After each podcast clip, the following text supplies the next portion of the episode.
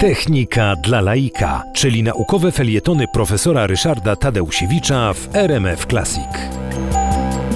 Marian Smoluchowski to e, fizyk, wybitny fizyk, e, pracował na Uniwersytecie Wileńskim, który e, zajmował się fizyką statystyczną, czyli nie eksperymentem, tylko matematycznym opisem świata, który pozwalał na zrozumienie zjawisk na poziomie mikroświata, to znaczy cząstek elementarnych, atomów, zjawisk, które właściwie były do tej pory całkowicie nieznane. Marian Smoluchowski był człowiekiem, który jako pierwszy opracował teorię tzw. ruchów Brauna. Ruchy Brauna to są takie e, delikatne e, ruchy bardzo drobnych e, drobinek no, jakiegoś, jakiejś substancji, na przykład cząsteczki tłuszczu w mleku, które pod wpływem bombardowania przez cząsteczki tego płynu przemieszczają się, ale w sposób chaotyczny.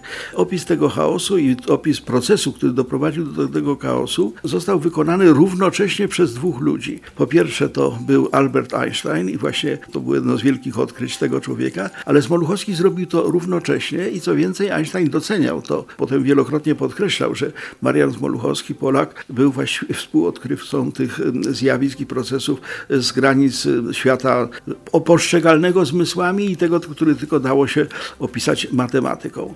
Marian Smoluchowski opracował także teorię dyfuzji. To była bardzo trudna te, zagadnienie, dlatego że w momencie, kiedy przez jakąś, no na przykład błonę czy, czy przegrodę przenikają cząsteczki środowiska z jednego obszaru do drugiego, na przykład rozpuszcza się jakaś substancja w drugiej, to opisanie tego, co się tam dzieje, było niesłychanie trudne. Marian Smoluchowski właśnie tego dokonał i to też bardzo mocno doceniano. Wyjaśnił również, y, dlaczego w całym wszechświecie, gdziekolwiek spojrzymy, obowiązuje tak zwana druga zasada termodynamiki. To jest zasada opisywana matematycznie jako wzrost entropii, a tak naprawdę to chodzi o to, że na przykład y, ciepło może przechodzić od gorącej substancji do chłodnej, czyli na przykład gorąca cegła w pokoju nagrzeje ten, ten pokój, natomiast nigdy odwrotnie. Po prostu nie ma takiej sytuacji, żeby, żeby spontanicznie nagle w gorącym pokoju zrobiła się bryła lodu, aczkolwiek to jest możliwe.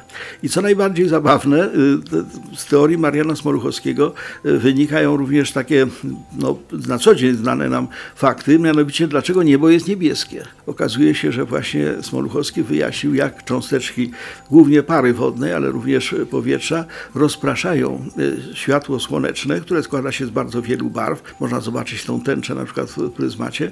No i z tej barwy zostaje tylko barwa niebieska. Ta sama teoria wyjaśnia, dlaczego zachodzące słońce jest czerwone.